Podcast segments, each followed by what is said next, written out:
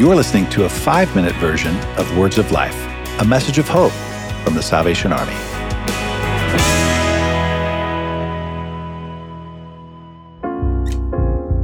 I would say get real about where you're at. Don't don't try to put up a front.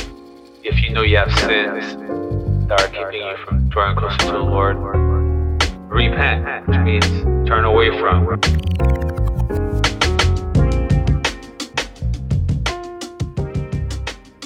Today, I have the privilege of sitting with Dr. Adely Charles. How you doing, Doc? Hanging in there, bro. It's good to be on this uh, uh, podcast with you to be able to share, you know, what God's been doing. So I'm I'm very excited for this conversation. If somebody were to say, Dr. Adely, what's your calling in life? How would you describe that to them?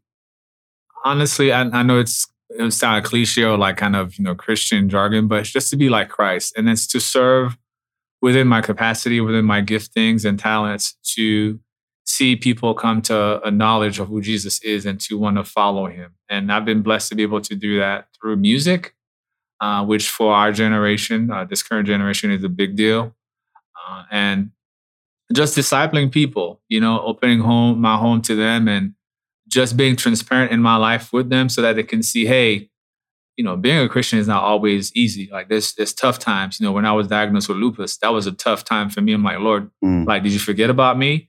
But people were able to see that and then see me overcome and persevere through that. It's only because of God's strength. So um, that's been uh, really helpful uh, to me uh, to know that my calling is not about who I am and what I've attained as far as education, but everything that the Lord has given me, it's for his glory, it's for his kingdom. So that that's how I see my ministry or my calling is to serve the Lord through what he's already provided for me. So, especially for our listeners, those who are leaders, you know, if you're not currently mentoring somebody, if you're not currently discipling someone, I would encourage you to identify maybe a young person or maybe even an adult who is in your congregation who or in your community or at your workplace who you can just begin doing life with finding ways to be transparent be be vulnerable and find find i guess you can say a creative way to share the gospel with them. Like they need to know jesus and what better person than for god to use you to do that. And i want to add eb one thing that we always talk about together even in our lunch mm. accountability. Yeah. It is as a leader you must find somebody who's going to hold you accountable and help you to grow. And I've always used this this sentence all my life is me keeping you accountable is not me judging you mm. because mm. I'm trying to help you to grow and and stick to what we say we believe. So if I see you acting up and that's not who we are as believers, I'm gonna tell you, and I expect you to do the same thing.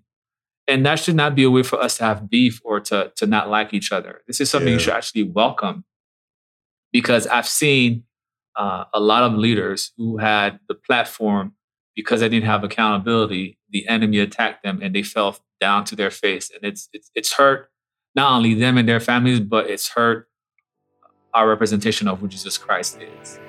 Definitely, yeah.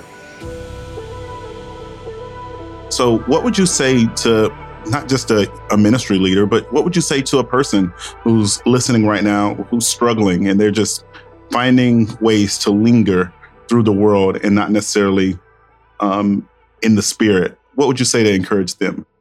I would say get real about where you're at, and and don't don't try to put up a front.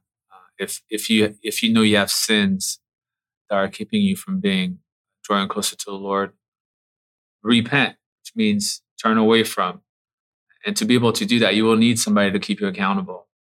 Uh, none of us are meant to do life alone there's no time to play around. Like the enemy's real, his demons are real, and they will continue to attack you and tempt you. But the Lord has a plan. And in, in scripture, it says it will give you a way of escape. And maybe that way of escape for you is to first surrender and, and be obedient, but also to find somebody to walk alongside you. Amen. We hope you guys enjoyed this Words of Life episode, just where you got a chance to hear a little bit of the backstory of who Dr. Adely Charles is and what drives him throughout ministry. God bless. Thanks for listening. To hear the full version of this week's episode, subscribe to Words of Life on your favorite podcast store or visit SalvationArmySoundcast.org.